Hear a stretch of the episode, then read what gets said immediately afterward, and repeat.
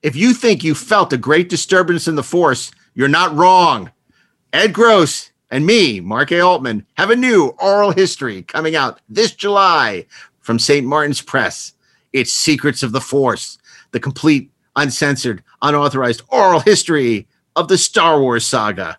So, wherever you buy books, audio, and video, pick it up today, pre order, and you can learn the secrets of the Force. And don't miss our oral history of Star Trek in stores now. And of course, nobody does it better the complete oral history of James Bond in digital, hardcover, paperback, and audio. That is all.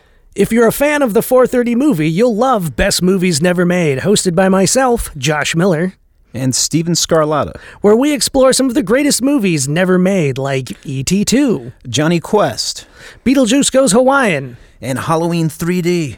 New episodes available every other Monday wherever you listen to podcasts. If you're a fan of Inglorious Treksperts, you're going to love Treksperts Briefing Room, a new Treksperts series. Briefing Room? What is that?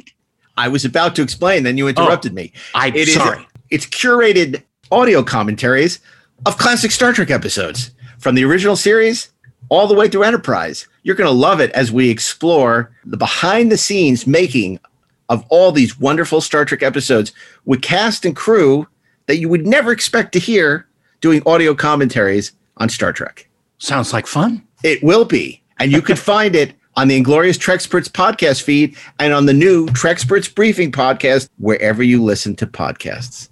Let's go see. What's out there?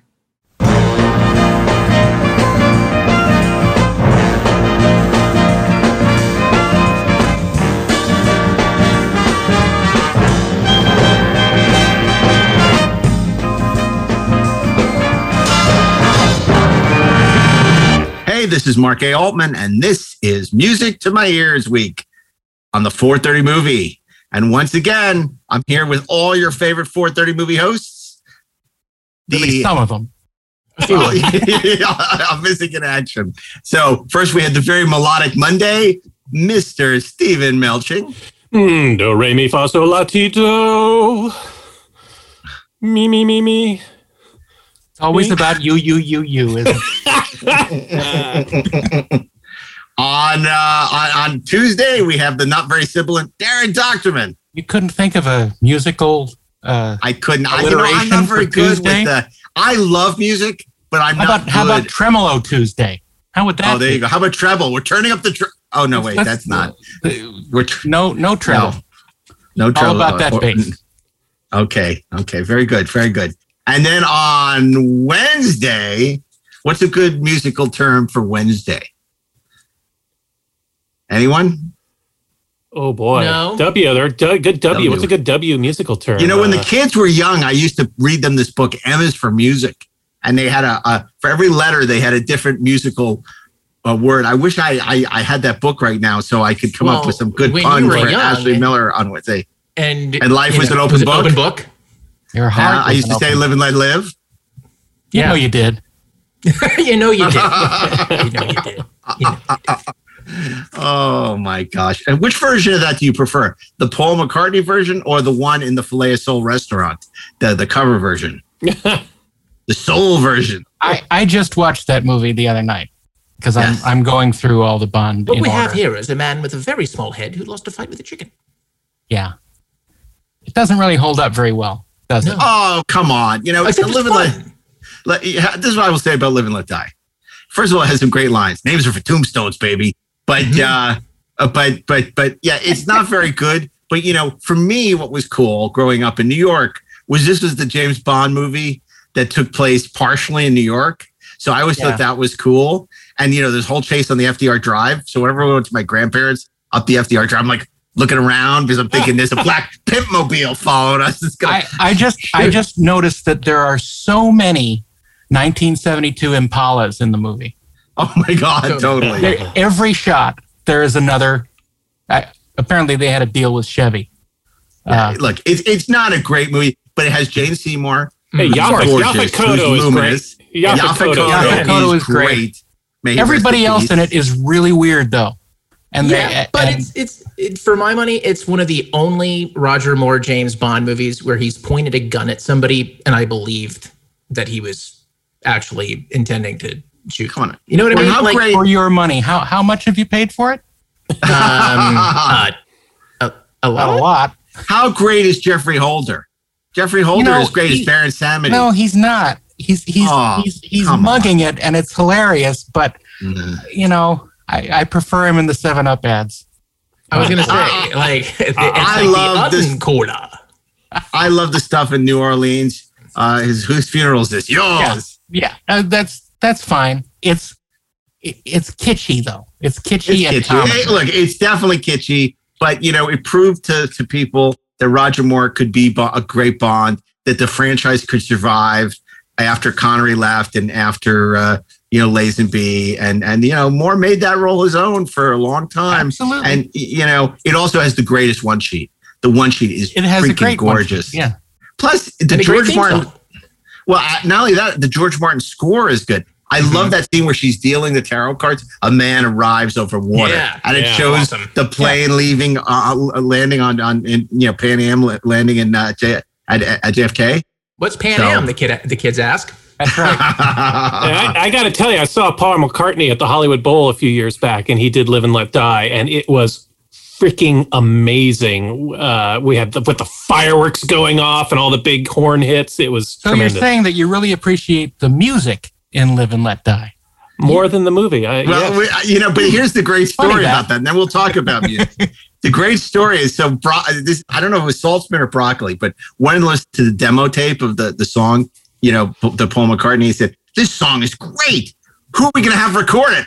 And George Martin's like, "Well, Paul McCartney's going to record it in the studio. No, but not. But who are we going to have record it? I mean, I know he wrote the song. It's like, no, no, you don't understand. You only get the song if Paul McCartney records it. He was a Beatle. And they're like, well, no, but we could get like Shirley Bassey or Frank Sinatra or somebody. And it's like, no. wow, that's bonkers. It's I- amazing they made it out of the 70s. where where would I where would I read about this story, Mark? Well, it's funny you say that. That's one of the many fascinating stories about the James Bond movies, as seen and heard in the oral history of the James Bond films and Spy Mania. Nobody does it better by Mark A. Altman and Ed Gross, available at bookstores now, as well as digital and audio. So pick it up today. Thanks, Steve. The- well, you know, that was right down the middle. So, uh, anyway, music to my ears week. What does that mean? Well, I'll tell you. We're doing a week of movies with great motion picture scores that, in many cases, elevated the movies they were married to. Now, I want to ask you guys because you know a lot of times you see at the Oscars, it's the the movies with the best songs that get nominated. Like people can't tell the difference between a score and songs, particularly with the Disney films. You know, they always win, and people are like, I like those songs. But no, that's not what. referring to the background score? it's like, oh, that's Saturday Night Fever. You know, it's like, okay, David Shire did some nice instrumental music, sure but what people are talking about is they love the Bee Gees, right? That's right. Congratulations to the music supervisor and the Bee Gees. Yeah, yeah, exactly. That's not, and that's not what we're honoring today. Although I do want to ask you guys, like, what are some movies that had great songs, like, you know, that you just you loved? Well, certainly the the the movie that won the Oscar for the greatest movie ever made, um, Highlander. Flash Gordon. It's Who Wants to Live Forever. Actually, I asked. That's right. Um, both of those, like both of those movies, had amazing soundtracks. The soundtrack, not the score, the soundtrack. From And I'd make the same case with something like, uh, you know, Pat Garrett and Billy the Kid. Yeah, Bob for Dylan sure. Mhm. did a great, you great songs for Knockin' on Heaven's Door came out of that. But that's not what this. That's not what this show is about. That's not why we're a reporter. We're here to talk about movie scores. I'd love to know from you guys, you know, when it was that you sort of discovered the music of the movies and got you excited about film music because I know we're all big fans of film music here on the show. So Steve, like what was what was your when did you discover movie soundtracks? Well, that's very easy. You know, that was the John Williams double LP soundtrack to Star Wars in 1977. That was, I think, the first LP I ever bought with my own money. And uh, I became a huge, I, I always liked music before that. Um, but uh, I, that started me down the film score path, and uh, I was buying film soundtracks and film scores in junior high and high school instead of rock and roll albums. I preferred the orchestral strains of uh, Jerry Goldsmith and John Williams and and the like. And uh, yeah, I'm a huge film score fan. From What about you, Daren? Um, I think the the realization that there was something called a film score that I could go and purchase uh, came from Star Wars. But immediately after that, I sort of went back in my history of watching movies and uh, found scores to all these other movies that I loved, and that is uh, it, it. It did sort of start the ball rolling on enjoying scores by themselves without the benefit of the visuals. Um, Yeah. But uh, you know, I I listened to uh, like tons of score, like for the you know the original 1938 Robin Hood, which I always loved watching it on TV. And what there was a, a re-recording of it made in the uh, mid early 80s, and I just would listen to that thousands of times. Um, but uh, it, it is it is traceable back to 77 and that uh, double LP. But uh, man, it opened up an entire uh, entire world of enjoyment. What about you, Ashley? When did you sort of fall in love with movie music? Yeah, Well, I mean, obviously, the John Williams score for Star Wars is iconic. Um, I mean, I would argue that The Empire Strikes Back is better, but um, but that's neither here nor there because it's not about that. It's like it's when did it kind of hit me, and I think um, I, I was mentally ready for it to hit me by the time that I saw Superman the movie in the theater. That was the first time I remember being consciously aware of feeling something and having that feeling being connected to the music on the screen and how the music on the screen married to what I was looking at. Right. Like I was able to put that whole picture together. And weirdly, I think the moment that it landed for me, Superman landed, uh, was when he and Lois are flying over Metropolis. Right. Like there was just something about that moment that made me go, oh, click, holy crap. Right. There's like, there's, there's something that's happening with like, with the music in this. And I'm feeling something because of it. And understand it's like I'm, you know, fucking eight, nine years old. And like, I, I- you know, I've never dated a girl. I couldn't tell her what color her panties are. Like none of those. but, but, but I felt something about that moment. Yeah, yeah. It's it's really um, it's a really special part of the the movies, and uh, I'll tell you, it's interesting because I know we all had the Star Wars experience. I actually was purloining vinyl from my parents' record rack before Star Wars. I I was stealing. Um, well, the Graduate, I, de- I was one of the albums I stole, but of course that was songs mostly. Uh, Simon But, Garfunkel, but, but a great film soundtrack, Soundtrack. score. yeah, yeah, Great yeah, score. absolutely. But it was actually um, uh, the Bond albums. They, I can tell you, they from Russia with Love, Goldfinger, and Thunderball. And boy, I played those all the time. They disappeared, never, never were returned. Um, and The Great Escape, Elmer Bernstein's magnificent score to The Great Escape, and I would listen to those all the time. So I was primed and ready for Star Wars. So when I saw Star Wars, I immediately wanted the album, and of course they couldn't print them, much like the toys, quick enough. So it, it was hard to get. And, and I remember my aunt called me and said, I got good news. I'm, I'm bringing the Star Wars. I found it for you. And she was always great bringing presents and toys. And she didn't have kids of her own. So she would always bring us great stuff. And so she shows up that one night for dinner and she had the Meco album. And I'm like, oh, come on. And it's like, I was so disappointed. And uh, so. Not that the um, Meco album isn't great. no, and. I listened to it a lot, but Yeah. Uh, mu- what was it? What was it called again? Music from the galaxy? No, mu- music from no, it's just music- Star Wars. Star Wars another galactic. Star Wars, another funk. funk, another galactic funk. Right, right, okay. And then uh, you know there were so many knockoffs at the time. It, it was amazing. It was you know so many different albums. But I finally got the Star Wars, uh, and that's where, of course, I learned the, the Dianoga, the word Dianoga, because that was the first time I ever saw it published uh, in the uh, trash ca- compactor. And it, it's funny because I actually got the score for Empire Strikes Back before I saw the movie. Yeah, so I. I remember listening to that, and the first thing that comes on on side one is the Imperial March, right? Or is it Side something in two. side two? Side Side two. two. And I must have played that a thousand times. Yeah. I must have needed a new needle on my record player because I, I I ruined a needle on that album. Yeah. Yeah, my, was, my uh, best friend had, had bought that album, and I just remember going to his house and you know laying down on the floor in front of the stereo with hushed breath, just listening to the album straight through and wondering, "Wow, this is amazing! This is so cool." But there That- was a piece. Sorry, go ahead, Steve. Oh, you can keep talking about Empire. I was going to change the subject. Well, no, I was just going to say, but there was a piece of vinyl that was 1980, but there was a piece of vinyl we all owned the year before that was uh, perhaps just as seminal for many of us. And of course, that was Jerry Goldsmith's magnificent score for Star Trek: The Motion Picture. Yeah. Mm-hmm. Um, I still have my copy. It is ruined. Destroyed. Um, it has, you know, but luckily it's been uh, Preserved in perfect preserved detail. and transformed into data patterns, uh, so that I can we can all enjoy it now perfectly, Equally. Stored You know, here with funny. every detail. It's funny, Mark. You mentioned raiding your parents' record cabinet, and I, I did the same thing. And I remember one LP that I found in there that I still it just boggles my mind that they owned this album. But I kind of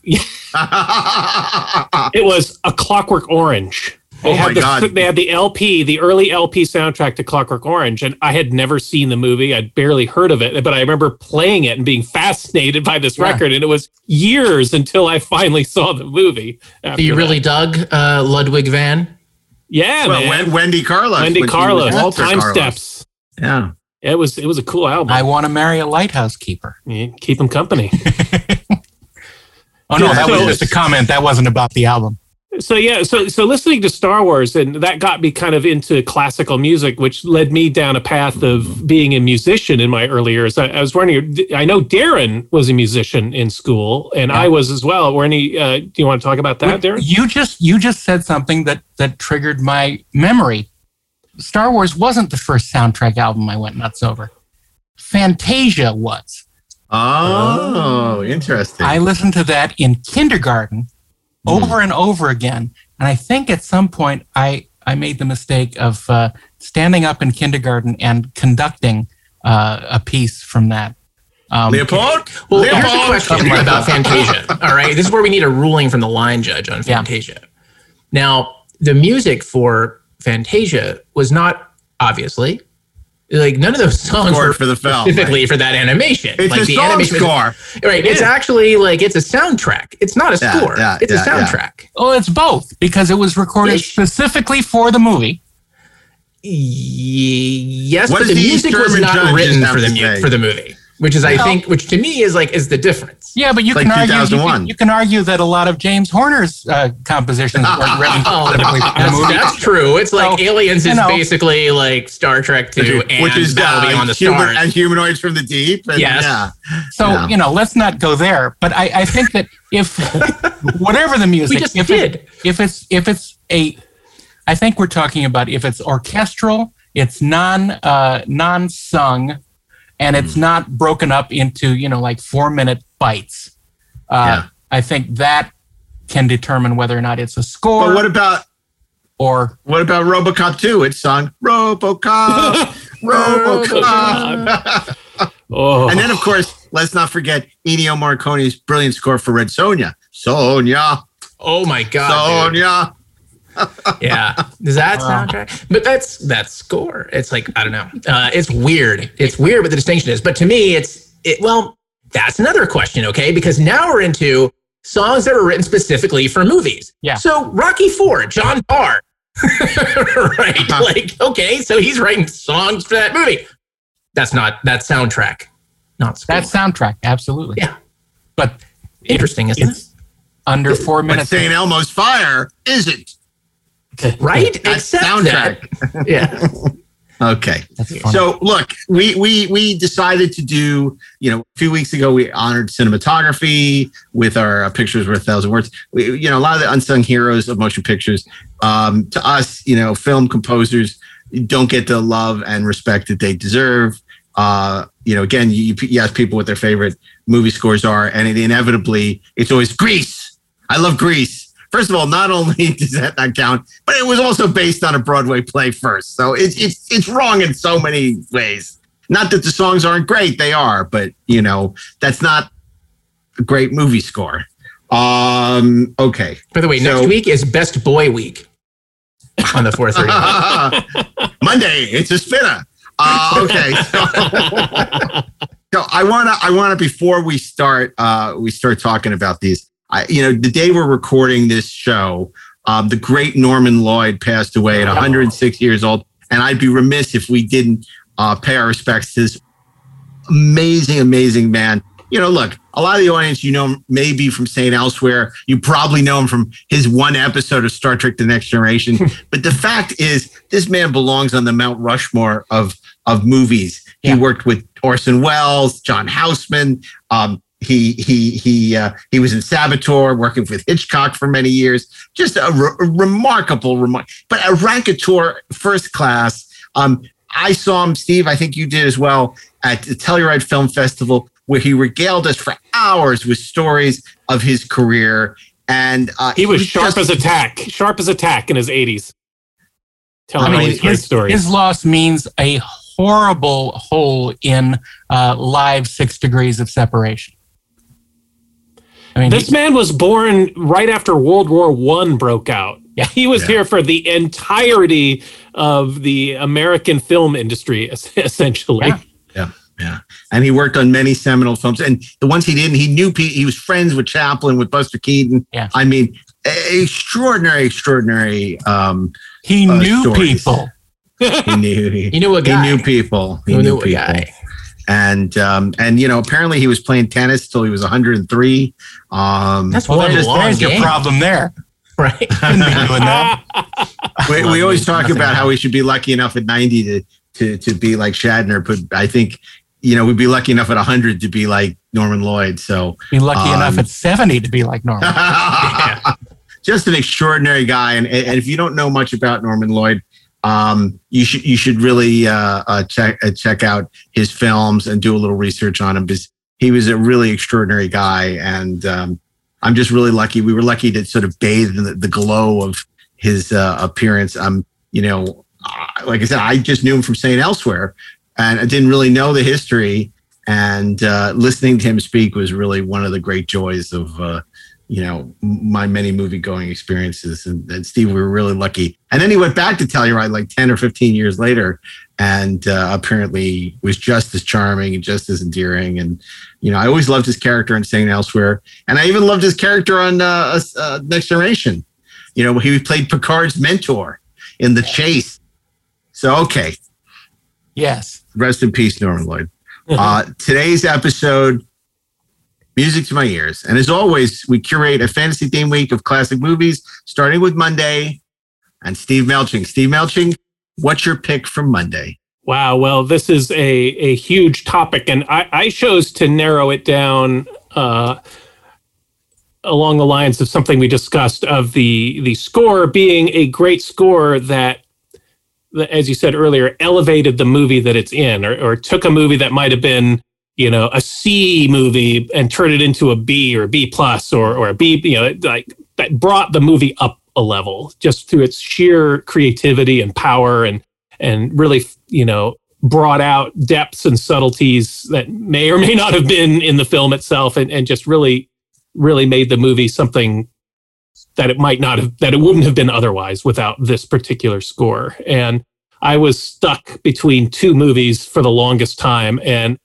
the other movie i'm sure is a strong contender for friday and uh, it's a strong contender for probably many other weeks on the show because it's a classic. So i'm going to go for a movie that is not considered a classic um, but the score to this movie just knocked my socks off from the from the very beginning uh, seeing this movie in the theater. And uh, this is a movie from and it's been uh, the music the score for this has been part of my writing playlists uh, for years since then it's great writing music and uh, i just i just love it and uh, it is it is the score and the film for 2010's tron legacy by daft punk What do you say? Tomorrow, you and I hit the arcade. First game's on me. Can we play doubles? On the same team? We're always on the same team. Our lead story, Kevin Flynn, was reported missing. The visionary ICOM and ENCOM CEO skyrocketed to the top of the tech industry. He He was last seen at home with his son Sam, leaving behind an empire and a now orphan little boy.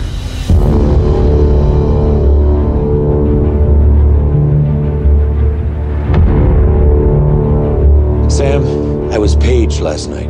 Page came from your dad's office at the arcade. Alan, you're acting like I'm gonna find him sitting there working.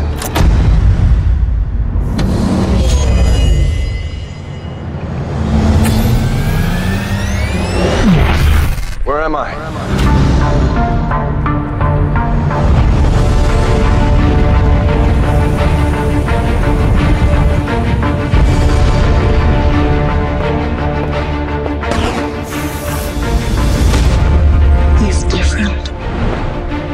Your father was the creator. He never thought he'd see you again. Dad. Sam. Long time. You have no idea. The Grid, a place of infinite possibility. It's incredible. More beautiful than I ever dreamed. And more dangerous than I ever imagined. What happened? My creation turned against me. Kevin Flynn! Where are you now? What am I supposed to do? Survive. We have to get you out of here.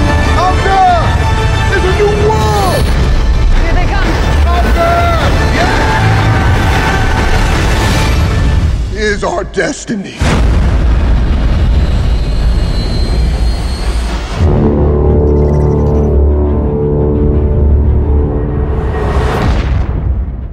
and the film itself i think is is okay. You know tron the original tron I, I have a lot of affection for. It's a cool movie. It's fun. It has its own uh, groundbreaking score by wendy carlos um, and uh, you know electronic orchestral hybrid and uh, the sequel actually I, th- I think did a lot of really interesting things with uh, with a movie that was kind of goofy originally um, um, but the new movie it's the story is is decent. Uh, it, it gets a little weird by the third act for me, but I love the first half of it, and uh, it's got a great. I like the cast: um, Jeff Bridges and and uh, uh, Olivia Wilde and Garrett Hedlund and Bruce Boxleitner and Michael Sheen. Uh, directed by Joseph Kosinski, uh, with great visual flair, and I know Daren helped out on that on the on the uh, design team. Extremely little. But some. but it is a it is a a gorgeous absolutely gorgeous looking movie it's immaculate the the the, the design of the of the um, of the grid space is tremendous but on top of that you have this astounding score by daft punk which just blasts over the speakers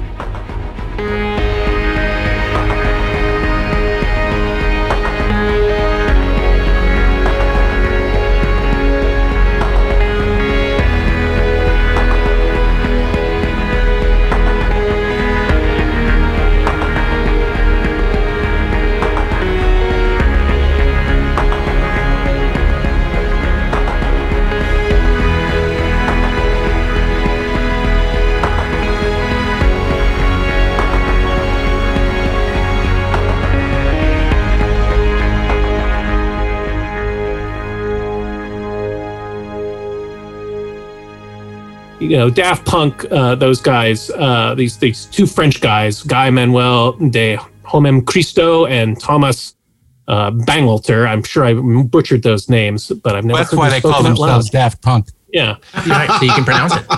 and they're primarily electronic uh, uh, electronic artists and and DJs and and doing house music and stuff. They've had uh, a number of they've won six Grammys. They've put out several albums, but uh, they were fans of the original Tron, and apparently it took a while for uh, Joseph Kosinski to to get through to them because they were touring. And they were a little reluctant to take on the project at first because they actually really did like the original film and wanted to make sure that the sequel would would live up to it. And once they got involved, you know, I think they they took the ball, they they took the disc and ran with it, and uh, cr- created this score that is just enveloping and powerful and and a real a true fitting uh, successor to the Wendy Carlos score from the original movie. And it, once again, it's a it's a combination of electronic music and an 85 piece orchestra uh, recorded in London and uh, uh, arranged and orchestrated by Joseph uh, Trapanese. And um, the film, the soundtrack, the score album uh, charted at number 10 on the Billboard chart, which is a rarity for a film score. Star Wars famously did that back in 1977. Uh, and it's a certified gold record. And uh, so I, to me, it took a, a, a sequel that might have just been, you know, maybe a C plus or B minus and just brought it up a full letter grade for me. Mm. Yeah, man. I could talk about the score kind of forever. I mean, I I'm with you. Like, I there's a lot about Tron Legacy that kind of leaves me going. Uh, I mean, the movie ends like, and she's supposed to be impressed that they're riding a motorcycle into fucking Vancouver. Like, okay, um, I guess that's happening. But uh, but as a score, right from from beginning to end, like it, it's whatever my other problems are with that film. Um, it is an incredibly well conceived and well directed score uh, because it does it, it turns it into kind of an electronic opera.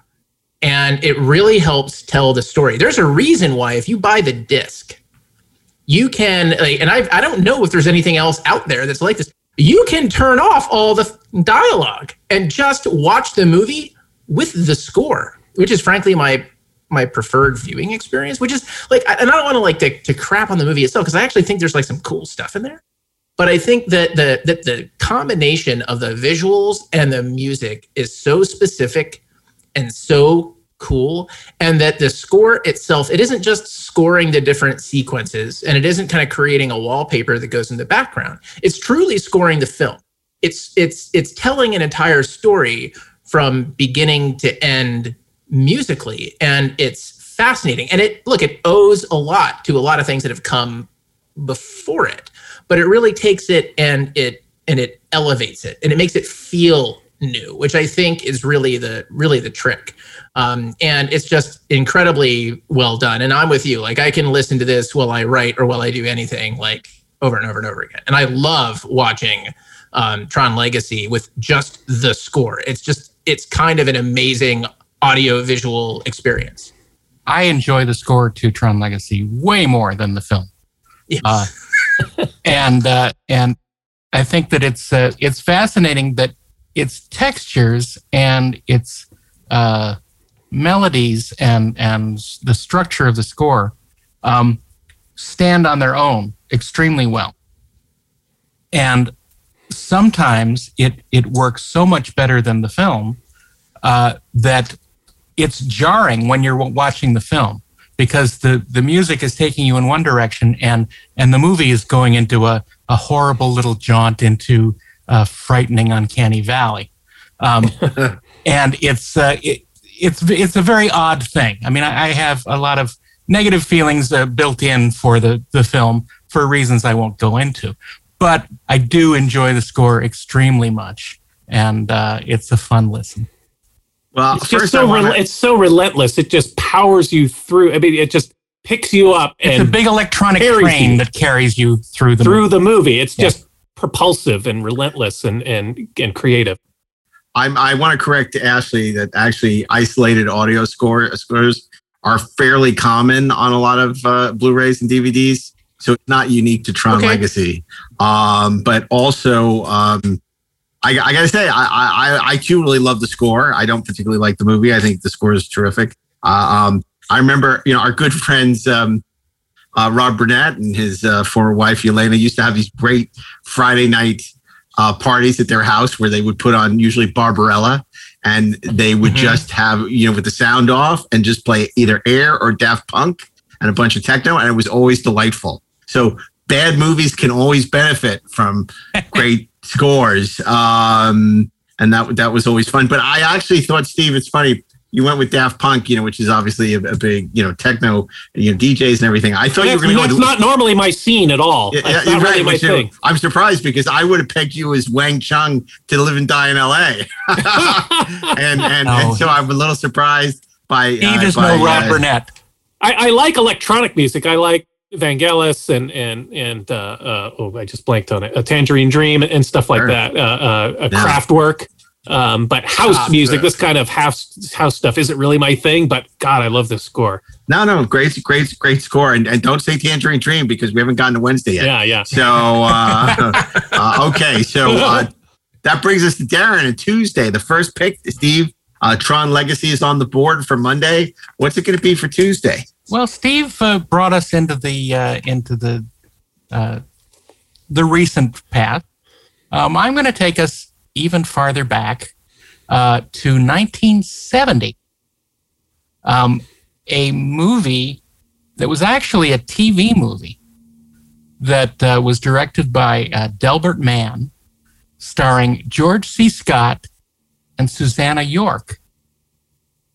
It is a yet another version of Jane Eyre.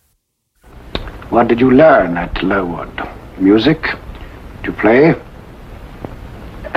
A little, sir. Of course.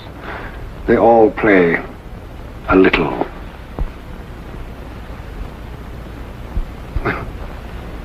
Go to the piano. Play something.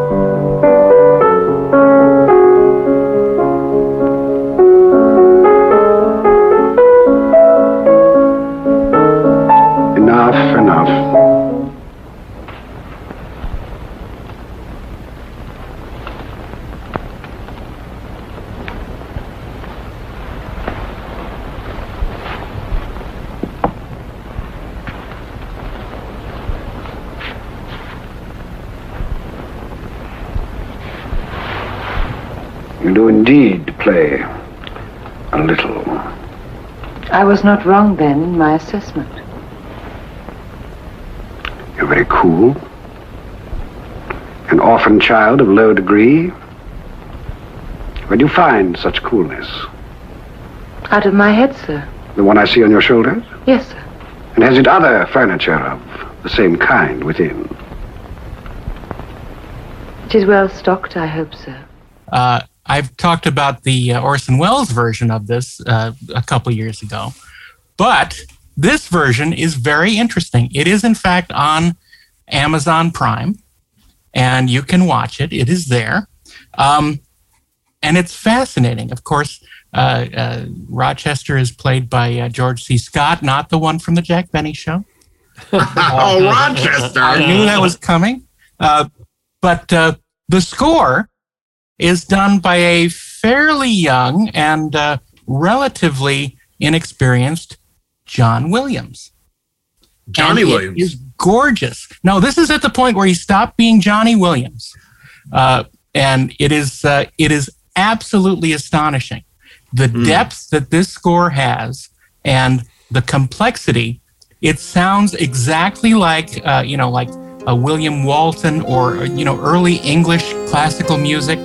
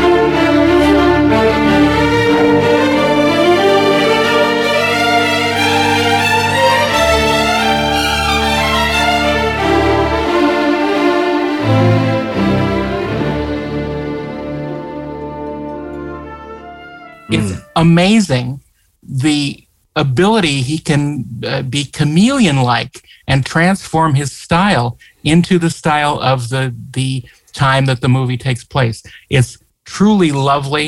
Um, All the all the cues on it are are brilliant. There is a there's a re-recording of it that is out there that I was first introduced to it uh, from, uh, but uh, it is absolutely lovely. And if you can uh, watch it on Amazon Prime, it's uh, it's great. The movie itself is fine.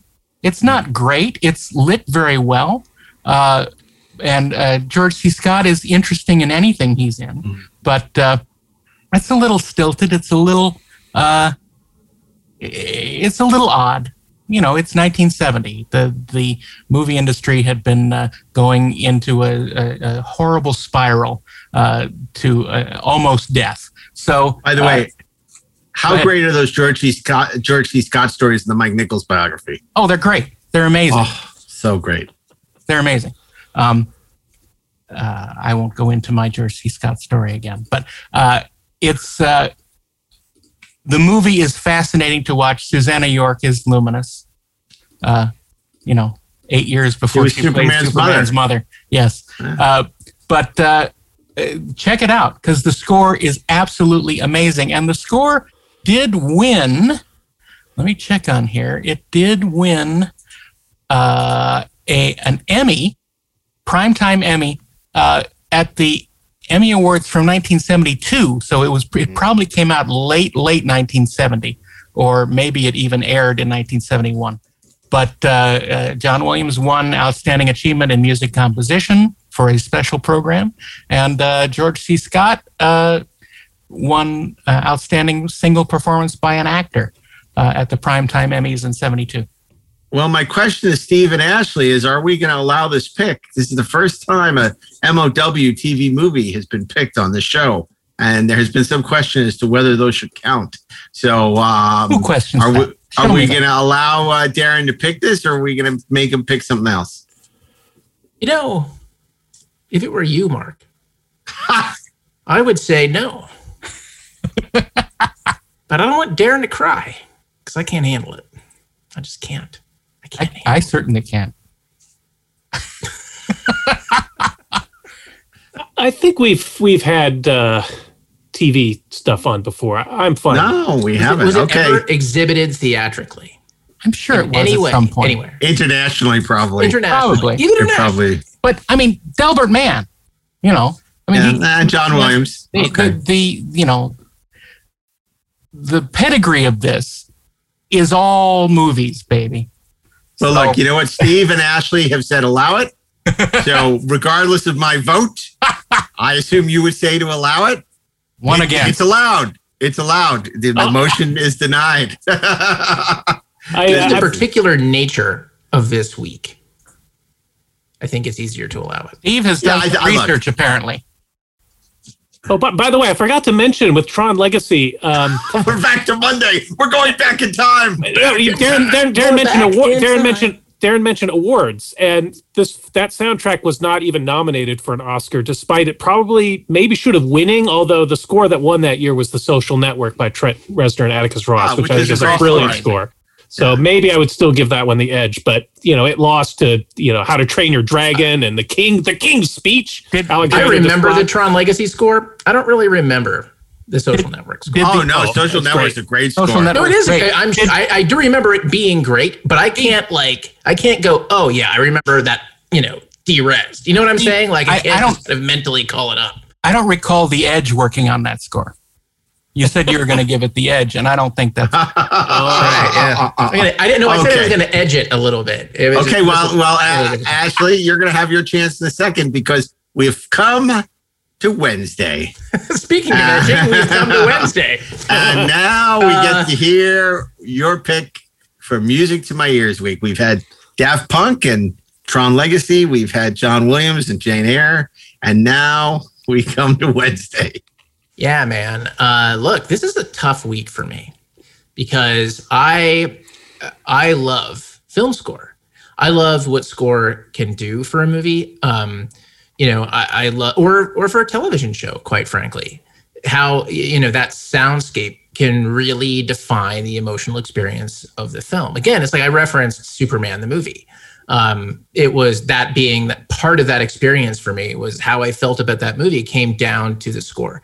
And very often, how I experience the music um, will inform how I experience the film.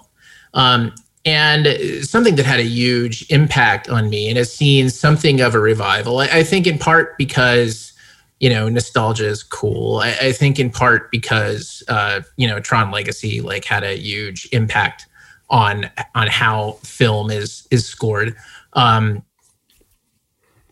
is that kind of that that electronica, right? Like if I were to kind of point to something very recent that I thought was an incredibly successful example of that sort of a score, I would point to Thor Ragnarok, mm. which I thought had just an amazing, amazing score.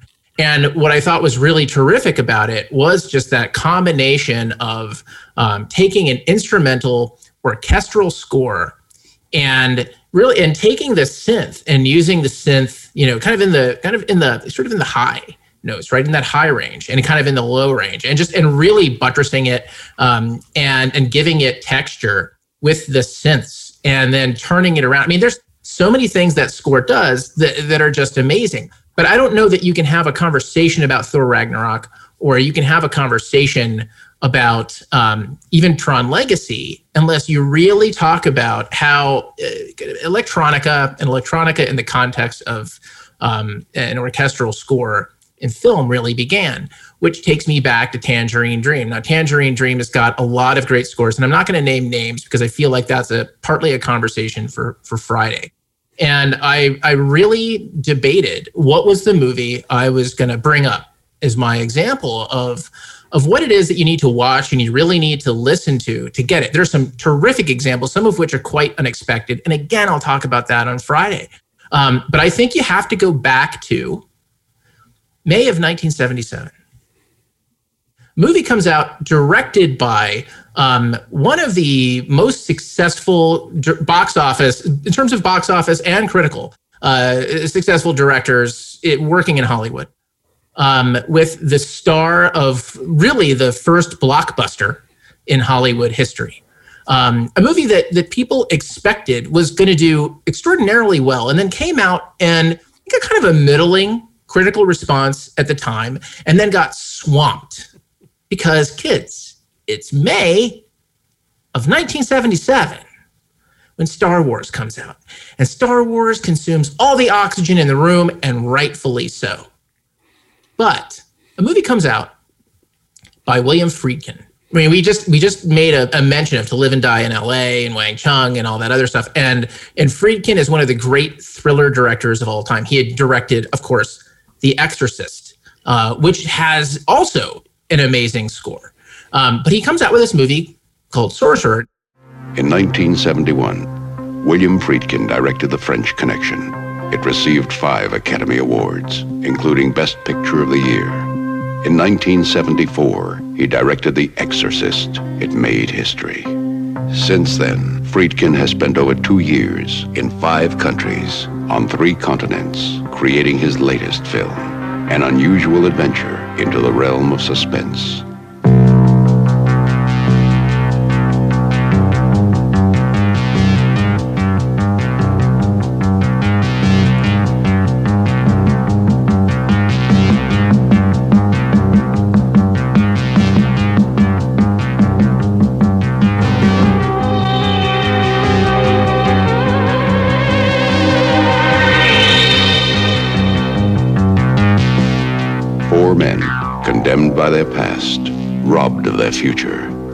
Trapped in a life that was also a death. Four men take an incredible chance, face an impossible challenge, and risk the only thing they have left to lose. Roy Scheider, in a new film by William Friedkin. Sorcerer, rated PG, parental guidance suggested. Now, we generally say that Sorcerer is a remake of The Wages of Fear, right? The the plot is um, that Roy Scheider and some French dude uh, find themselves in the Dominican Republic uh, for various reasons. They're stuck there. They need money. They want to get out. And something happens. An oil rig uh, explodes and it's on fire. and the owner of the rig needs to put it out. To put it out, he needs to get dynamite to the site, but the dynamite that he's got has been stored improperly. So nitroglycerin is leaking everywhere, which means that transporting it is incredibly difficult, incredibly dangerous. They hire four drivers to drive this stuff 200 miles from point A to point B. Roy Scheider and this French guy uh, are two of the drivers uh, who have to make this perilous journey, which is really only about half the film. Um, the tension in the film is fantastic, as you might imagine. Again, we're talking about William Friedkin. It looks beautiful. Again, we're talking about William Friedkin. The acting is terrific. But uh, what's going on musically is the is the debut of Tangerine Dream in a film score kind of bringing you know their electronica vibe uh, to this film. And there are tracks in that movie that you listen to that you're like, oh, I completely I recognize that. I don't even know that it's from this movie from 1977 Sorcerer, but I do recognize that music. And I recognize how that music and how that approach to music evolved over time and how even now we look back at it, whether we're talking about Tron Legacy or Thor Ragnarok or Stranger Things, right? You can't have conversations about that. You can't talk about John Carpenter. You can't talk about Alan Howarth. You can't talk about like any of those guys unless you're talking about what Tangerine Dream did in 1977 in Sorcerer.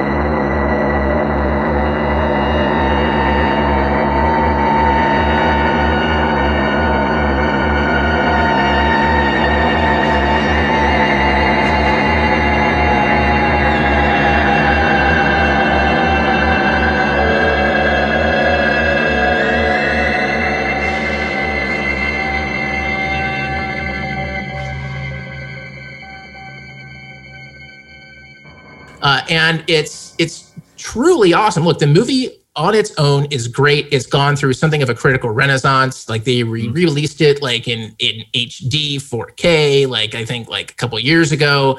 Uh, it looks beautiful. It is absolutely worth your time to watch it. It's Roy Scheider, star of Jaws, who's awesome. Um, it's great on all those levels. But as a debut, as a coming out party for Tangerine Dream, it's amazing. Should be noted, William Friedkin, uh, who specifically went after Tangerine Dream to do the score after seeing them in concert, said after they had scored Sorcerer, said he had wished they had scored The Exorcist. Okay. Mm. The Exorcist, which has some of the most iconic, music. like you think about Tubular Bells, right? Like you hear that, you know, the, the Tubular Bells song, you think of The Exorcist. And William Friedkin is like, you know what? Screw it. I wish I'd had Tangerine Dream. That's how great a job they did uh, for new kids to the party. Um, that's how interesting this score is, and frankly, it it changed film scores. I mean, look, some in some ways for the better, in some ways like eh, trying to ape that. I think kind of led people to doing score on the cheap, which isn't good. Uh, but overall, like as an as an exercise in how music gets married to film, I think Sorcerer is just um, is just exceptional. Yeah, well, look, I, I, wouldn't argue with that. I'm really glad you didn't say uh, legend because then I would have had to say Jerry Goldsmith for legend. We would have really had to duke it out. Um, but um, yeah, look, uh, uh, Tangerine Dream's great. I love their score for Near Dark. Obviously, I love um, their score for Risky Business in particular. Mm-hmm. Uh, I love I love their score for Legend, and I love Jerry's score for Legend. Yeah. So, um, and it's funny that you mentioned Thor Ragnarok because, of course, that's a great score. But I can't divest that from the brilliant use of uh, Led Zeppelin's "Immigrant Song," which is right. the best use of uh, Led Zeppelin since the song remains the same. So, um, but it's it's uh, it's it's um it's a great pick. I mean, The Sorcerer is a great movie. You're absolutely right. It's gone through a critical renaissance. It, it's a shame because um you know thank God for home video because this is a movie that totally like you said you know the air was sucked out because of Star Wars and it sort of was considered like the beginning of the end of uh, William Friedkin's career, which was so unfair because it's really a masterpiece. But you know what? The special edition version of Sorcerer with the extra uh, visual effects is terrible. well, yeah, especially like with all the little creatures running around in the background. That's so weird. This, and like the CGI dynamite talking yeah, to them. totally. And I liked it Roy better Scheider when like shoots Jabba the first. Hutt wasn't like a big creature. that was weird. You know, it's funny. My my old bank branch that I used to bank at, behind the teller uh, window, there was a massive mural that was like forty feet long of Hollywood Boulevard, and with the Chinese theater in the in the middle of it, and the marquee was Sorcerer. And it's so funny, like they chose that moment in time to memorialize on this gigantic mural, and they could have just made it a week later when Star Wars moved into the theater. But It's so funny, Steve. For those of you at home watching on the Electric Now channel, uh, uh, Steve gave the game away. He's wearing a 430 movie T-shirt with the Uh-huh. Tron typeface. So at that. he, you, you know, he was Why is there a telegraphing sorcerer his typeface? That's actually a good idea. it is kind of because it's like I think it's actually like the the the uh, the typeface for the film was based on how they painted the name on the truck, which is why it's called Sorcerer. Right. It's named after the truck. Thanks for giving things away. Yeah, if you haven't uh, if you haven't watch it. checked out some of this great 430 movie swag, go to 430movie.com, uh 430 movie pod or for No, 430movie.com. 430movie.com. 430movie.com. There's some really great uh merchandise uh fun for the, things. for the show. Fun things for yeah, the fun kids. things. Yeah, The absolutely. kids. Check it out. You know, for kids, And you could get your Pete Potwhistle gear. That's right. which God knows that one's think, never going to go away. I think away. that one's on the inglorioustreksperts.com uh, Oh. store. Uh, I don't know. I'll, maybe I'll add them to both. yeah, how'd great. be? Tangerine Dream. Yes. Yeah. Yeah. One of my favorite cues there is making love on a real train from Yes, Risky 100%. Business. That's right. Yeah. Made it Um, very difficult to make the choice. P.S. Near Dark w- w- was the the first CD I bought, along with uh, Peter Gabriel's "So" and, There and Pete go. Townshend's "White City." Those I bought those were the- those inaugurated my christened my CD player back in nineteen. Wow. And that Near Dark has been out of print forever. Forever. I tried to find it a few years ago and I could not. Well, Steve, I'm sure we can work something out. I, I did get it. Okay, okay, Ultimately. there you go. So, okay, that brings us to Thursday. Thursday. That's you, Mark. It is, and and boy, you've made this difficult because you know, of course, I I now have heard your picks, and you know, there's certain things that uh, that I need to reflect in my thinking. Um, one of the first things I knew was that I was not going to repeat any of the picks on the show. So great, great scores like John Barry's Body Heat and David Shire's Taking a Pelham One Two Three, and Elmer Bernstein's Great Escape, and Elmer Bernstein's Sweet Smell Success, and uh, obviously uh, Jerry uh, Jerry Goldsmith's Star Trek: The Motion Picture, and John Barry's on the Majesty Secret Service. I'm eliminating all those. I'm, I, it has to be something that hasn't been on the show uh, before. Um, and uh, you know, hearing you know the composers that you've picked, you know, sort of helps me narrow it down. I'm not going to go with like a Bruce Broughton for Silverado or Young Sherlock Holmes because certainly one of the greatest composers of all time, one of the greatest film composers, probably the greatest film composer, certainly along with John Williams, is the great Jerry Goldsmith. And none of his scores have been represented yet. I'm a huge Jerry Goldsmith fan, you know, and so I feel any any week devoted to film music, uh, Jerry needs to be represented. Of course, Patton has been on the show before. I'm not going to pick Patton, uh, but that leaves so many shows, so many things, and um, I, I, I gotta, you know, I gotta say, you know, is it Chinatown? I don't, I, I, I no, I'm gonna save this. Is it LA Confidential? Is it Basic Instinct? Is it The Swarm? I, can't, I, I can't pick The, The Swarm. swarm, I would be so impressed. No, the, sw- the Swarm is, is for you, uh, Lieutenant Diamato. Um, I, I am gonna, I'm gonna pick a film, which is is is um, is not a, a masterpiece by any means. Uh, it's it's quite a good film. It, it, it's having rewatched it recently. I, I I have a newfound appreciation for it. Um, and the music, I used to listen to music all the time, and in fact, it's on my writing playlist. Uh, uh, I, I I've listened to score a lot more than I've seen the movie. And uh, but having recently rewatched the movie, I, I realized how good the movie is. And that film, my pick for Thursday, is Jerry Goldsmith's score for Capricorn One.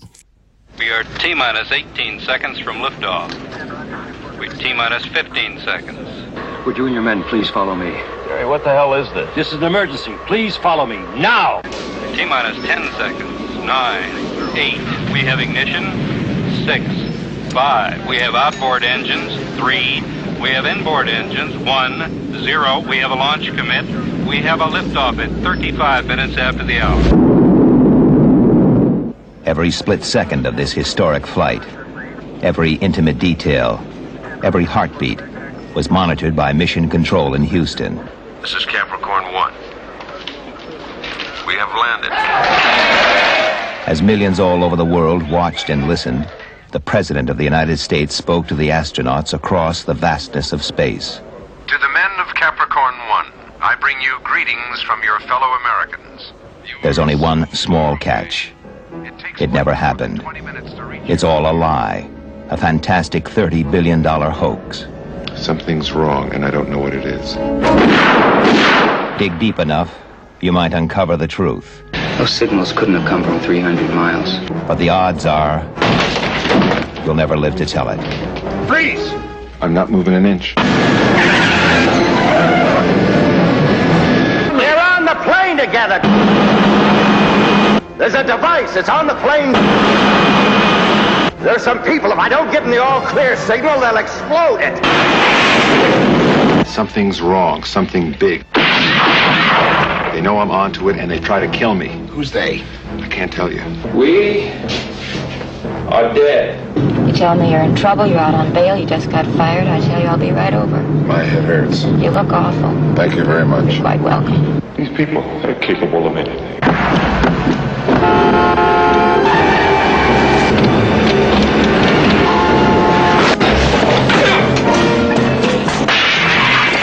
You sound so close. It's hard to believe you really are that far away in space. It's hard for me to believe it, too. You're up to something. You want my help. It's gotten out of control. It's too big. Capricorn 1, this is Houston. Capricorn 1, we show red on the heat shield.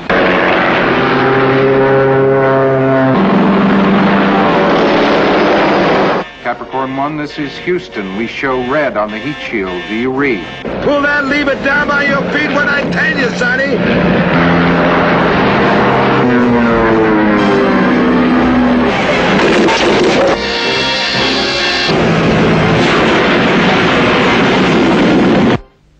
Capricorn 1, the mission that never got off the ground.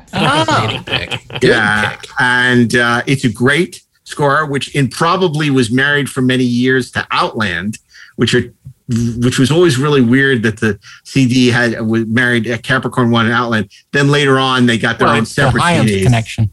Um, yeah, but they don't really, you know, Outland kind of, if anything, belongs with Alien, which was also picked uh, previous weeks, which I didn't pick Alien. But Capricorn One is a terrific nail biting thriller in which um, the mission to Mars goes horribly awry. It was made, you know, late seventies. Conspiracy post Watergate was at its height, and Hal Holbrook is behind the nef- nefarious plotting to fake the Mars landing. Yeah. And uh, it has this great cast. It has the great Elliot Gould as a reporter. James Brolin, never been better uh, as the captain of the mission. Uh, Sam. Waterston is his uh, second in command, and and and then there's O.J. O.J. Simpson.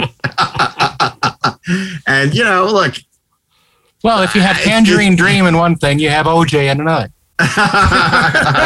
it's O.J. Simpson, and you know, it was interesting when we were watching it, trying to explain uh, who he was to the kids. So, um, but uh, Capricorn One is terrific, and Hal Holbrook is just sensational in it. Just for so that one scene, he is he steals the movie. he's so good and um, there's some great great performances across the board. You know it's Peter Hyams you know Peter Hyams had some really done did some really strong work early in his career. I never better i think than capricorn one. Um you know later on when you get to the 80s and star chamber in 2010 and some of the other movies you know um burn on you know burn on wire was john badham but um uh, but Capricorn One is just a terrific movie, as is Outland, which has been on the show before. Um, So I, I, my pick for Thursday is the great uh, Capricorn One, scored by uh, the brilliant uh, curmudgeon, super talented Jerry Goldsmith.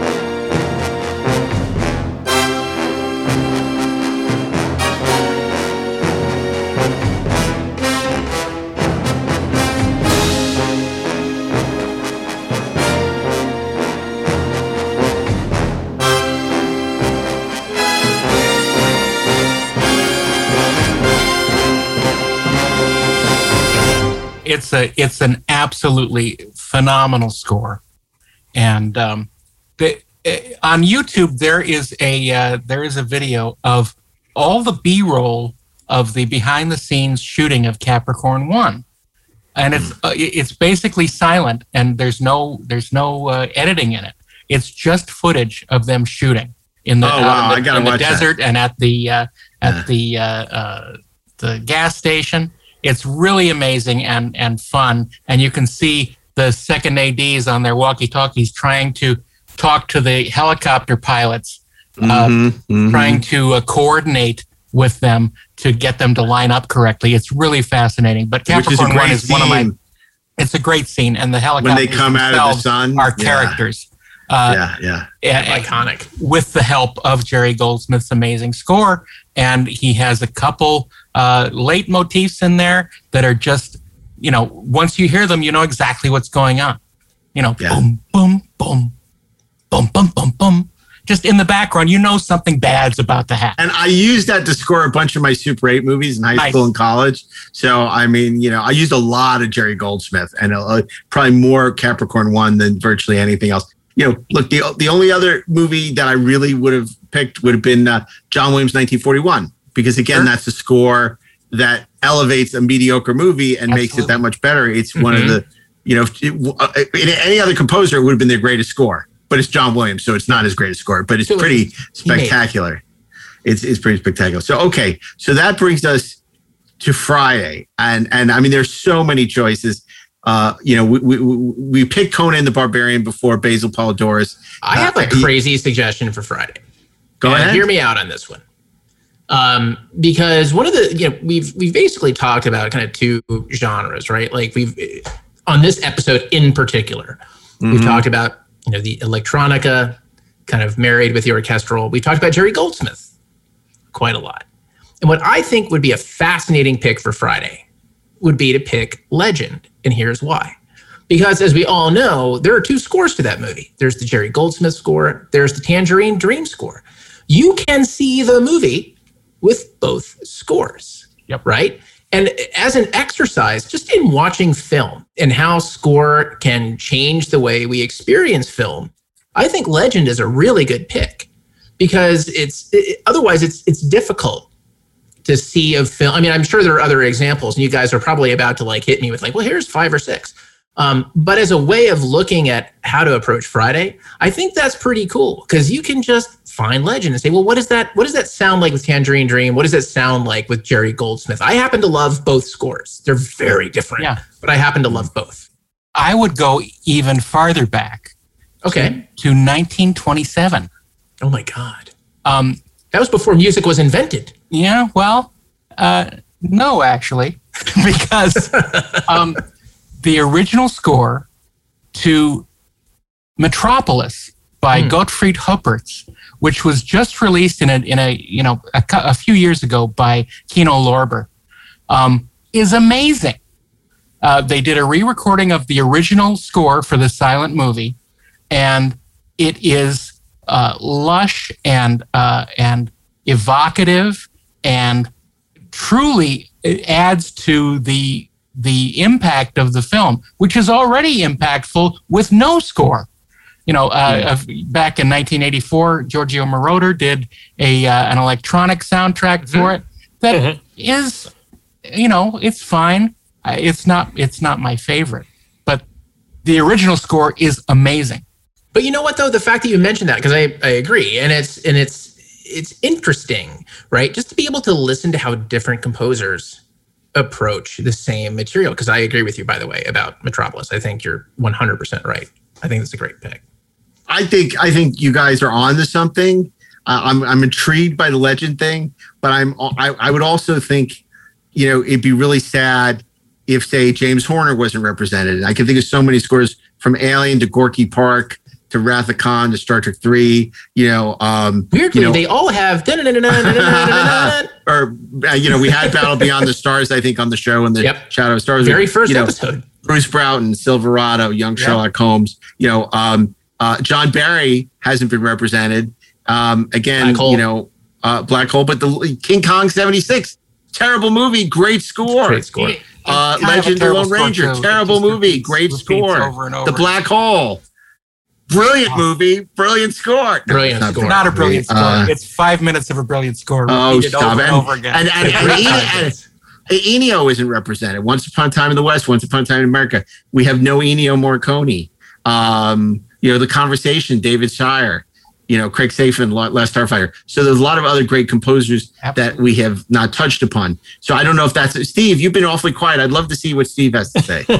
Well, I'm still thinking of you know uh, movies that were improved by the score. I'm not necessarily looking for a movie that was terrible that was made interesting by a score. I'm looking for you know a movie that was pretty good that was made great by the score. Well, Bernard Herrmann and the Harryhausen movies, because that's why I didn't mention North by Northwest or Vertigo, Psycho. Those are all brilliant movies that didn't need Bernard Herrmann, although Bernard Herrmann made them even be- better than they already were. Um, but you know, maybe you know the, some of the Harryhausen movies really benefit, like Seventh Voyage of Sinbad. You know, the Harryhausen works magic, uh, or It's Alive too.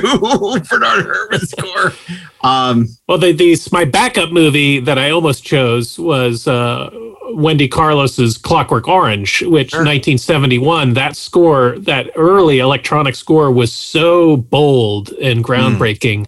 And I just watched the film again a couple weeks ago, and it's just that music is so powerful. And and but the movie is already a great film. So I you know I don't know if it took like you know an A movie and made it an A plus or a B plus movie and made it an A, but I, I still think of like John Williams accomplished this miracle a number of times. You could argue that Jaws was a mediocre movie until that score went in there, that incredible Jaws score. Okay, I would. Can I make a counter argument? Jaws has been on the show. Jaws is a legendary score, but Jaws Two is a terrible movie that is completely elevated by a John Williams brilliant score, and it's completely different. I remember on the soundtrack album, it's just all new music, you know, you know, for for Jaws Two. Um, just like Supergirl, which is a horrible movie, horrible. is elevated by A great Jerry score, Goldsmith Jerry Goldsmith score. marvelous score. So I mean, there are definitely a lot of these movies. Um, I mean, you know, Ashley mentioned Superman 78, a fun movie, but that score just makes it something special. And John Williams, uh, Star Wars. Star Wars was like, nobody really knew what that was until that John Williams score came in. And, and we've obviously chosen it before, but I think that's a great example of a score that. It was the chosen one. Or you could take uh, uh, Tim Burton's Batman movie in Yeah. '89. Great Danny Elfman score. Great Danny Elfman score, terrible movie. Yeah. But the score is great. Well, look, you know, the question is, have we had Star Wars on the show before? Sure we have. Yeah. Haven't we we? have. I know it. I don't. Have we? Ashley's picked Empire Strikes Back before. No, but then he changed it to Breakfast have at we ever picked Star Wars? I think Like, I maybe picked we- it. I You're think maybe I right. it. For like oh movies yeah, for movies. get the Oscar. For movies, we're thankful for. Movies, we're thankful Yeah. for. He picked That's it. Um, because you know you could argue, you know, Return Empire Strikes Back. Well, Empire Strikes Back for Friday. You know, just because Yeah, it, but it Ashley's looms so already large. Picked, Ashley's already picked Empire Strikes No, he replaced it with Breakfast at Tiffany's. But I feel like then we picked it again for something else. Oh, did we? Oh, okay. Okay. Well, then let's not pick it. When you again. mentioned James Horner, I watched Braveheart last week for the first time in years, and the movie it's a it's a decent movie, but that John Horner or that, that James Horner Horner. score, James Horner score is uh, is really memorable. I mean, awful lot of uh, bagpipes, an awful lot of piping in that movie. But uh, Yeah, but where I really respect him is if you look at Humanoids for the Deep or Battle Beyond the Stars, which these are terrible movies, that his music elevated completely because the scores were so great. And Battle Beyond the Stars was back when that was fresh, before he recorded the same score eight times after that. Right. Well, yeah, Battle Beyond the Stars is only a copy of Star Trek: The Motion Picture. Is Not- it? Oh, absolutely. Uh, There's whole sections. Magnificent Seven? ripped. No. Maybe. Maybe. But Anyway. I mean, again, to me, like the, I mean, maybe this is all sort of about definitions, right? Because Steve is like, okay, so what was like a, a like a movie that was like made great by the music? To me, it's like yes, but also like, in what way was the music groundbreaking? Like, in what way did it change kind of regardless of whether the movie was good or not that we talk about the score in a way that's that's I mean meaningful right Which I would, I'm I kinda- would argue. like your metropolis I would thing. argue Michael Giacchino for The Incredibles. Mm, that's true because it's very John Barry but in this completely like different Different context. way, yeah. Like I like that score. I don't know if it would I I would program it when there's so many better choices. Um, you know, I like his score, and it's one thing I'll give to 2009. I actually like his score to Star Trek 2009, Mhm. which I'm not a huge fan of the movie otherwise, but I do love uh, like his score quite a bit and the teaser. Yeah, and he takes some interesting. He does some interesting things. Like he takes the Alexander Courage and he transposes it, and like he changes that theme, but it's still there. It's like it's it's really some fascinating work. But again, what about Ennio? We haven't touched on Ennio, and the, the, you know he's so identified with uh, an entire genre of uh, of, of movie music. But You you, know, could and- easily argue that those spaghetti westerns are just kind of these programmer, you know, type. Well, they're good, but then his scores are so, you know, for a few dollars more, or good, the bad, and the ugly. Well, I mean, we're gonna go by Such that. It like the- personality. the, the I mean, yes, one hundred percent. Like I could again talk all day about the scores for those films. Well, And you fact, you like- picked those for Western Week. That's right. So I mean, I would say we'd have to go with, um, uh, you know, Red Once Upon a Time in the West. No, Once Upon a Time in the West, or or because you, I think you picked for a few dollars more and the Good, the Bad, and the Ugly, if I'm not mistaken. Mm-hmm. Yes. So that that leaves us a fistful of dollars or Once Upon a Time in the West, which are Yeah. both amazing scores. You know who else we haven't talked about, and I'm um, is uh, a movie that was like that was not great but interesting, but had a great score, uh, a, a- like a truly great score was uh, was Starship Troopers. Yeah, ba- and Basil isn't represented. Star- but have we picked Starship Troopers before on the show? I don't think we have. don't think could be so. wrong. Because that is a great score. Yeah. and and and you know Basil, you know, doesn't get the credit he deserves because he passed young.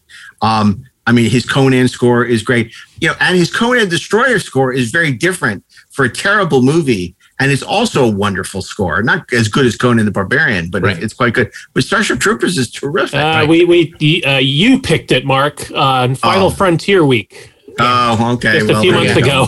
oh, Oh, there well. goes that idea. What else did Basil do? RoboCop. Oh yeah, we did- we Oh, already did- RoboCop Oh, was we we did were thankful RoboCop. for because I was thanking Yeah. it for Yes. you know now suddenly I did can watch people's heads explode and be okay. We did Conan. Yeah, we did Hunt for Red October. Yep. Yes. We didn't do Lonesome Dove. Now that we're picking TV shows. Uh, it was like oh, Battlestar Galactica. Well, you could Uh, take something well, like no, we picked like, Battlestar like, like, Galactica. uh, well, like Psycho. I guess that started as a TV movie, but Psycho, a nice little Alfred Hitchcock movie, but that Bernard Herrmann score is iconic. Was that the But we first picked- time he worked Oh, we with have Bernard picked Herrmann? that though, haven't we? We picked it during Hitchcock week. Yeah, you're right. But we didn't pick Vertigo. We didn't pick Vertigo. Well, there's a reason. Oh, fight words. Now, Okay, okay. How about Henry Mancini for? Oh no, we picked Life Force. but we- the we- Pink Panther. We we picked um, Charade in previous weeks. Oddly Um, enough, I just watched the Pink Panther last night. I love is Henry odd. Mancini, dude. Absolutely. Like, I think Great if we could score. figure that out, that'd be amazing. Uh, Burt Bacharach for like the for Butch Cassidy and the Sundance Kid. Like, I mean, the thing about I'll, here- here's the argument I'll make for that. Like that too, even though that's a great movie in its own right, like that score was very different. It wasn't what anybody would have expected it to be. And yes, like raindrops keep falling on my head is soundtrack, not score but it also feels like like it all feels of a piece. It all feels It like all it's feels a, like, it's the whole- 70s. Yeah, it feels like the seventies, which isn't so bad, except for the pants. By the way, I'm And not going to hair. argue for this, but I, I got to give out props. You know, one of the great Jerry Goldsmith scores that people don't talk about is his score for Under Fire. Absolutely. And the the fact is so great, It's and the fact that Quentin Tarantino used it in Django That's right. uh, blew me Amazing. blew me away. I could not believe it. I mean, I, it was so cool. Like, I mean, most people don't even know the score exists, and it That's was one like, of those scores that I will just put on and listen to Yep, me too. Because it's great. Um, absolutely great. if we're doing lists of things that are worth a listen, we mentioned uh, like it just Tangerine Dream, Risky Business, which has got like this amazing, unexpected Tangerine Dream score with like the Great Love on a Real Train track. But it's, Um, it's a hybrid with a bunch of songs too. You know That's what right. else? There's another Thief. there's another The Heap. Goldsmith score that I will put on just to listen to.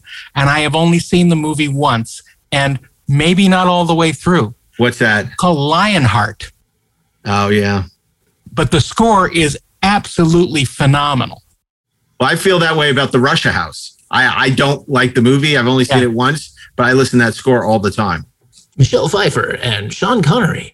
And I have no idea why I remember that because I didn't like the movie either. Yet, I, I still think like we don't have John Barry. Although I mean Ashley has an interesting idea, this whole idea of, of of legend, both versions of legend. Although that would put Tangerine Dream in the final week twice. And I think Mhm. that's I too think much it's for fair. Tangerine Dream. yeah, I'm like, I'm If, of. if John Williams If- is in it once, If we're gonna go with John Barry, I would vote for Dances with Wolves.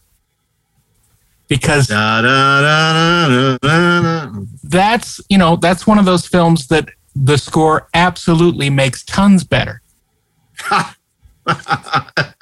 yeah, you could And argue even that. even with John Barry, which I'm not a, a huge fan of, he makes it better. I, I'm honestly quite fond of uh, Daren's pick of Metropolis. I didn't even say Dance with Wolves because I'm quite fond of the Dances with Wolves pick. I, I, I know. I, I, agree. liked it. I like Dance with Wolves. I, I always have, and the score is terrific. I, I bought the score right after it came out. Yeah. Um, it's been a part of my writing playlists over the years. Yeah, no. Uh, look, score, I, I like John Barry a lot more than you guys do, and I mean, I would make a passionate case for Body Heat if we hadn't already picked Mm-hmm. it. But I, I still think King Kong '76 too. This is exactly what we said. That you know, I, Daren said, "Oh, I'm going to revisit a movie that I mentioned, but it's a different version." I thought, "Oh, you picked King Kong. Now it's going to be Kong '76." And and and uh, I, I tricked you. but it's not. You tricked me. You tricked. That's a playful word. Um, uh, but I, I would go with. I would definitely go with Dance with Wolves or Wang Chung. yeah, I mean, like, look, I'm for it, dude. Like, I love that. And like, and, and you know, we'd at least like get like a really nice review from Rob Burnett if we did Right. to live and die in L.A. Well, and and and you know, look, uh, we didn't pick Elmer Bernstein either, but we picked Magnificent Seven. We picked The Great Escape on the show. We picked Sweet Smell of Success. Now, obviously, he's done a lot of other great movies like Stripes and Airplane. Was and- that- Well, we picked Airplane. Ghostbusters. um Ghostbusters. I mean, so so many Elmer Bernstein, and then there's so many other brilliant scores. They Man with the Golden Arm, but um, Mr. Bernstein. And Stripes is a great score. It is actually.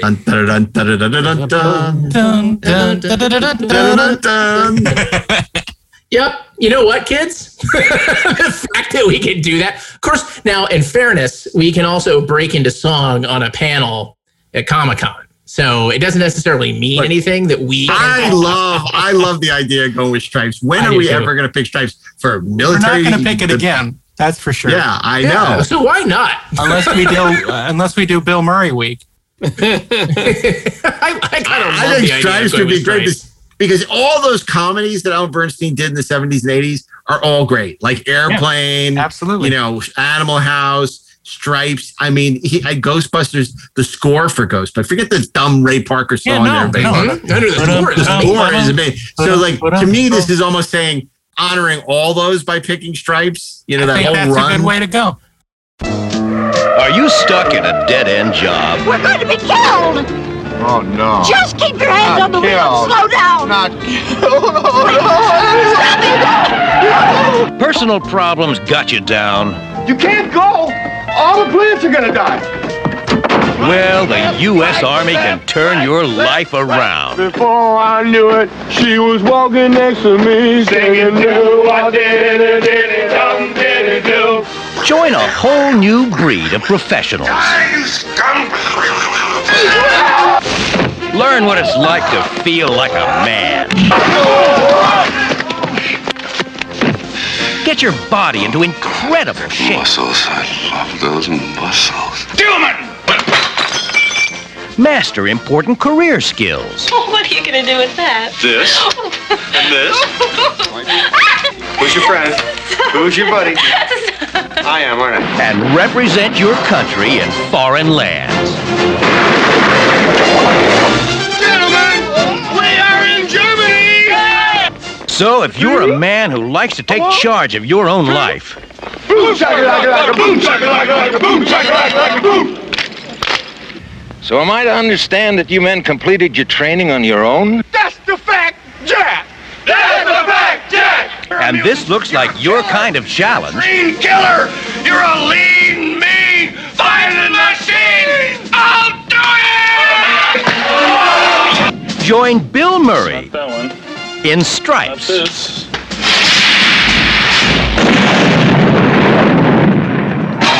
This could be the best experience of your life.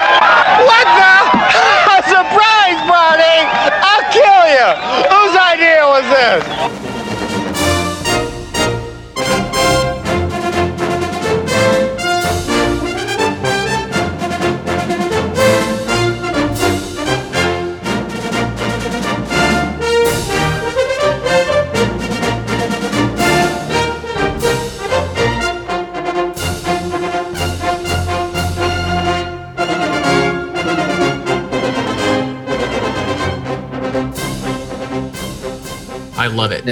I think Okay. it's crazy. It appeals to me. It appeals to the Wednesday in me. that is that's really funny. Thank you. It's my job. It's what I do. It's what you do. Um, Steve, you good with that? Yeah, no, I I, I love the score. I, I have the score. It's been a part of uh, some plays, other playlists of mine, and it, it really does take a fun little movie and uh, it gives a little extra juice. Absolutely. Mhm. A little extra juice. That's what we need on Friday. A little extra juice because the juice is loose on Thursday and oh, Friday. Oh my! Raise a cup to Sergeant Hulka. okay. So on Monday, Steve Melching, tell us what we won. Monday, it's Daft Punk score for Tron Legacy. Tuesday, Daren Dochterman. John Williams score for Jane Eyre from 1970. Wednesday, Ashley Edward Miller. Tangerine Dream's debut score for William Friedkin's 1977 Sorcerer.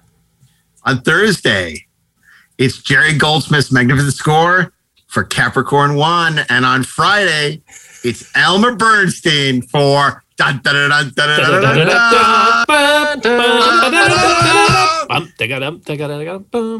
Stripes. Yep. That's the fact, Jack wow, you know, this could have been, forget a week, this could have been a month. It could have been. Yeah, Yeah. you know, It was I mean, a week. It's a fun week. It's a fun week. It's a fun week. And if you know, if you, if you get bored on the weekend, watch Legend with the Jerry Goldsmith and the Tangerine Dream score. That's right. Saturday Yeah. and Sunday. Killed killed Right. six or seven hours. anyway, well, this is great, guys. All as always, and uh, we'll be back next Friday with another all new theme week on the 4:30 movie. Want to remind you, you can actually watch us on the Electric Now channel. Uh, and you can download the free streaming app, Electric Now, at your favorite app store, or watch us on Roku or on Stirr TV, Distro TV, and and Sling TV, where uh, the Electric Now channel is available, featuring us, the 430 movie, and some other fine podcasts, including the Cartoon Barroom, featuring none other than Steven Melching and Ashley Edward Miller. And if you like Star Trek kids, check out the Inglorious Treksperts with Daren Dochterman and myself, Mark A. Altman, along with our new spinoff, Deep Space Podcast. No, our, our spinoff show, Treksperts Briefing Room, and where we curate uh, audio commentaries for significant episodes in Star Trek history. And of course, there's the great Best Movies Never Made with Steve Scarlatta and Josh Miller. Josh Miller, thank you very much. Writer of Sonic the Hedgehog. And if you're a fan of this podcast, please rate us five stars on Apple Podcasts, subscribe uh, wherever you listen to podcasts, and check us out every week as our fourth season continues to march on and on and on. And we want to thank our uh, great uh, uh, sound mixer, the great Bill Ritter, along with Mark Rivera, who's been making us sound so great, so great these last couple of weeks in this new season, as well as our producer, Nellie and our associate producer, Zach Raggett, and Peter Holmstrom, as well as Dylan Middlebrook, uh, who uh, has uh, taken us to new heights on the Electric Now channel. So thank you for that. And, uh, and thanks to next our, week. thanks to our listeners who make us your soundtrack every week. Wow, that's great. But we're not a score. We're a soundtrack. That's right. We're we're we're, we're uh, you know we're, we're like Grease. But wait, when we go Because dun, Grease is the word. dun, dun, is that score or is that soundtrack? That's the score. No, that's score. Okay, that's score. Now, if you were singing like you did on the recent cartoon barroom, the Star Blazers theme, that would be different. That would not be Soundtrack. score. That, That would, be, would be song soundtrack. That's why I hate when people say the greatest soundtracks of all time, and they say Pulp Fiction. Now, Pulp Fiction has amazing songs and it's extremely well curated, but it's not a score. It's a soundtrack. it's like well, those are Oh. That's what who we're don't for. know the score. That's what this podcast is about. Risky business, gentlemen. risky business. That's right, risky business. Which, as we said during our teen movie, high school movie week, is still one of the great uh, a high school teen exploitation. Not teen. It's not even teen exploitation. It's Porky's is teen exploitation. Risky business is great. It's for little movie enterprises. well, you know, Daren, Princeton can use a man like Daren. you. Certainly now. And it, Yeah. certainly now. So anyway, it's always a pleasure being here with you on the 430 movie. And this is a good show because, you know, uh, my, my wife, Naomi, she listens every week and she's a big fan of the show. And she said, you know, Bogart week, not so great. I, I don't like when you just do one person. I like when it's, it's a broader canvas where you don't have no idea what's coming up. She says, like when you do like Harrison Ford week or Humphrey Bogart week or, you know, Gene Hackman, I, I don't enjoy the show as much. So hopefully I'll be anxious to hear what Naomi has to say about this week, which uh, I mean, we covered everything. We covered, it was covered the waterfront on the waterfront. We were. oh, we, did forgot that one. So, uh, yeah, Alex North, not a big fan of Alex North. I mean, Dragonslayer is good, but I'm not a huge Alex North fan. I'm not either. Neither was Stanley Yeah. Kubrick. But I'm bummed. That's for sure. That's for sure. Okay, well, I think it's time we got out of here. We don't want to overstay our welcome, or it'll be the 8:30 movie. So, um, dun, dun. so until next week, on behalf of Steven Melching, Daren Dockman, Ashley Edward Miller, Jessica Van Puttermaker, and myself, Pete Potwhistle. Um, Eyewitness News starts now.